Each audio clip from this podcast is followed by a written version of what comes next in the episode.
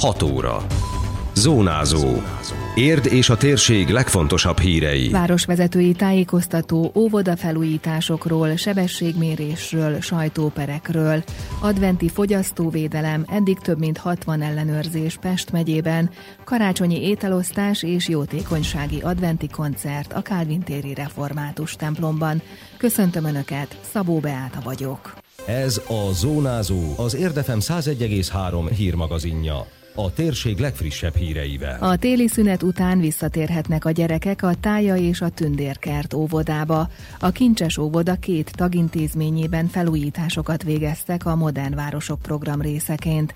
Nyár végén kezdődtek a munkák, és ez idő alatt más óvodákba jártak a kicsik, a Kutyavári és a Béketéri, valamint a régi Fácán tagóvodába. Pár hét múlva azonban ismét a régi helyeken, de megújult épületekben várják a gyerekeket. A még elmaradt munkálatokat a következő nyári szünetben pótolják, ismertette Témészáros András polgármester szerdai tájékoztatóján. A külső felújítások mindenütt megtörténtek, javítások megtörténtek, és mind az óvodavezetővel, mind pedig a felelős alpolgármesterrel, dr. Bács Istvánnal úgy egyeztünk meg, hogy a gyermekek minél hamarabb most már visszaköltözhetnek. Most befejezik a munkát, a téli szünetben a visszaköltözés megtörténik, addig ugye nincsenek gyerekek, tehát sokkal könnyebb a költözés, és mindaz a munka, ami különböző okok miatt még elmaradt, az pedig a jövő évi szünetben egy két hét alatt megvalósítható. Ilyen módon reméljük, hogy mind az óvodások, mind pedig az óvoda pedagógusok számára a kedvezőbb megoldást tudtuk most megtalálni. Továbbra is cél a gyors hajtók megfékezése, folytatódnak a sebességellenőrzések érden nem csak a nagyobb forgalmú főútvonalakon, hanem a mellékutcákban is, közölte a polgármester. Az érdi rendőrkapitánysággal kötött együttműködés alapján több hete kezdődött az akció. Mint Témészáros András fogalmazott, komoly visszhangot generált az intézkedés a közösségi oldalakon. Tájékoztatóján idézett egy hozzászólást, amelyben az illető kifejtette, hogy 80 ezer forintos büntetést kapott, mert a Bajcsi Zsilinszki úton a Körösi Csoma Sándor iskola előtti lámpás gyalogátkelőnél zöld lámpánál 50-nel hajtott. Ott azonban 30 kilométeres sebességkorlátozás van érvényben, húzta alá a városvezető. Mi azt gondoljuk, hogy a legelső a biztonság. Mindenkinek a biztonsága, de azt gondolom, hogy egy iskola környékén a gyermekek biztonságát még jobban ki kell emelni, és még jobban ki kell emelni a Körösi Csoma Sándor általános iskola előtt, hiszen ott már halálos beleset is volt, amikor zebrán ütöttek el gyereket. Tehát nincs mentség. Továbbra is tartjuk magunkat ahhoz, hogy a rendőrséget továbbra is kérjük arra, mellékutcákban, főutakon, időkorláttól függetlenül igenis legyenek szívesek eh, mérni, legyenek szívesek megakadályozni azt, hogy a biztonságunk, közlekedési biztonságunk továbbra is sérüljön, és az volna a jó, ha minél kevesebb balesetről tudnánk beszámolni. Helyreigazítási pereket nyert az érdi önkormányzat, két internetes hírportál ellen született jogerős ítélet, amelyek átvették egy érdi lakos írásait, aki néhány hónappal ezelőtt neki támadta az érdi közvilágítási projektnek, tájékoztatott Témészáros András polgármester. De ezek az általa leírt vélemények és szösszeletek eljutottak az Indexhez, a 168 órához, a 24.hu-hoz, és ezek is átvették, szó szerint lényegében, ugyanazzal az indulattal, ugyanazzal a lendülettel, és ezeket a hazug állításokat nagy, hogy mondjam, elánnal és nagy lelkesedéssel közölték a saját portáljaikon. Ezt mi természetesen sérelmeztük, bíróságnál megtámadtuk ezeket az állításokat, és a 168 óra, illetve az Index is a bíróság előtt volt kénytelen felelni a hamis és hazug állításaikért, és most már papírjuk van arról, jogerős ítélet ráadásul, hogy hazudtak, nem állítottak igazat, a tájékoztatón parkolási problémákról és a polgárok háza mellett felállított sporteszközökről is szó volt, ezekről a témákról későbbi adásunkban hallhatnak részletesen. Razzia a fogyasztóbarát adventért. Már javában tart a karácsonyi forgatag, a családok készülődnek az ünnepekre, de a Pest megyei kormányhivatal fogyasztóvédelmi szakemberei is járják az üzleteket, próbavásárlásokat tartanak. Tarnai Rihárd kormány megbízott rádiónak elmondta, hogy már több mint 60 ellenőrzésen vannak túl, azonban nagy hiányosságokat eddig nem tártak fel.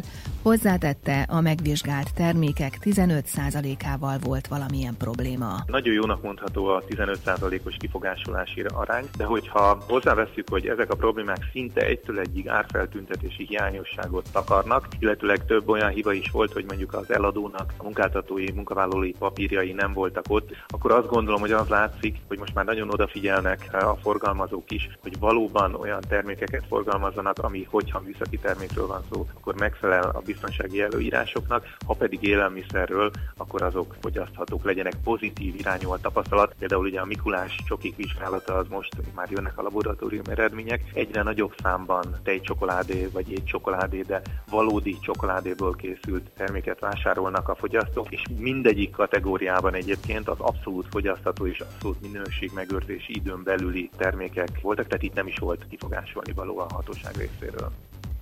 A karácsonyfa elengedhetetlen kellékénél a fényfűzéreknél a leggyakoribb probléma, hogy túl vékony a vezeték, ami tűzveszélyes lehet, vagy nem megfelelő a termék szigetelése, csatlakozó dugója. Az ellenőrök emellett vizsgálják az árfeltüntetést, valamint azt, hogy a különböző biztonsági jelölések megtalálhatók-e a termékeken, mondta a Pest megyei kormányhivatal vezetője. Ugye a CIA jelölés az maga a bevizsgált terméknek a minősítője. Ha ilyet találunk rajta, akkor az azt jelenti, hogy ez egy laboratóriumban bevizsgált termék.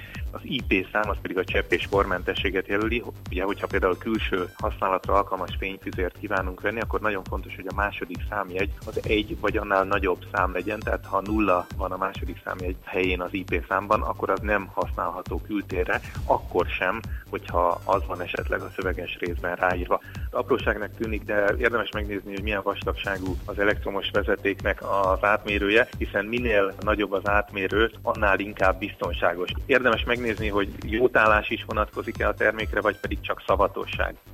A kormány megbízottal készült teljes interjút meghallgathatják a megújult érdmost.hu hírportálon. Jótékonysági adventi koncertet rendeznek a Kálvin téri református templomban. Az egyik tehetségkutató műsor győztesen Mészáros János Elek lép fel hétfőn 17 órától. A befolyó adományt a gyülekezeti terem kialakítására fordítják. Adventkor minden évben szoktak koncertet szervezni, ezt most összeköthetik egy jótékony céllal, mondta Erdélyi Takács István református lelkész ő ajánlotta fel, hogy a koncertnek más célja is lehet, és mi azonnal értünk ezzel a lehetőséggel, hiszen templomunk hátsó részében a belső építészet még nincs kialakítva, tehát ott rendbe kell tenni a dolgokat, azaz egy lelkészi iroda, egy ifjúsági terem, hogy a felnőtt Isten tisztelettel egyszerre tudjanak a gyerekek is részt venni a saját maguk szintjén lévő Isten tiszteleten, és természetesen a gyülekezeti teremnek a megvalósítása, aminek hát nagyon nagy hiányát ére érezzük most, hogy nincs, ezért szeretnénk minél előbb ehhez jutni. Nem lesz belépőjegy semmiféleképpen, mindenki önkéntes adományával járul hozzá, és hát utána egy kis állófogadással várjuk szeretettel a jelenlévőket. A Kálvintéri református templom még hiányzó helyiségeinek kialakításához a gyülekezet honlapján az érdirev.hu oldalon megtalálható számlaszámra is lehet adományt küldeni, konkrét megjelöléssel, hogy elkülöníthessék a többi bevételtől. A gyülekezet lelkésze azt is elmondta, hogy két ütemre bontották a munkákat. Az egyik a, a műszaki kiállás és a földszinti helységeknek a kialakítása, mert ezek égetően fontosak. Ez éppen egy picit meghalad meghaladja a 10 millió forintot, és nagyon-nagyon minimális összeg hiányzik ahhoz, hogy ezt meg tudjuk csinálni.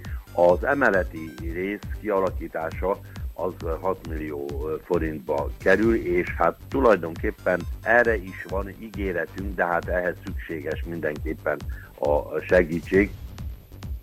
A református gyülekezet karácsonykor is gondol a rászorulókra, a többi egyházhoz hasonlóan támogatják a Szociális Gondozóközpont vasárnapi ételosztásait, ám az ünnep első napján külön is megvendégelik a hozzájuk fordulókat, tudtuk meg Erdélyi Takács István lelkésztől. Karácsony első napján, amikor senki más tulajdonképpen nem oszt ételt, mi karácsony első napján szoktunk a templom kertbe egy kis ételosztást tartani, amikor ugye valóban azok jönnek el, akik eh, rászorultak, nem hazaviszik a ünnepi tartaléknak az ételt, hanem, hanem ott elfogyasztva valóban akkor jutnak meleg ételhez. A karácsonyi ételosztást az Isten tisztelet után várhatóan 11 órától tartják a Calvin téri templomnál, december 25-én. Időjárás. Országszerte kisüt a nap hosszabb, rövidebb időszakokra, időnként több, máskor kevesebb lesz a felhő, csapadék alig valószínű, de jelentéktelen hószálingózás előfordulhat. A mai maximum 3 fok körül várható. Zónázó. Minden hétköznap az Érdefemen. Készült a médiatanács támogatásával a Magyar Média Mecenatúra program keretében.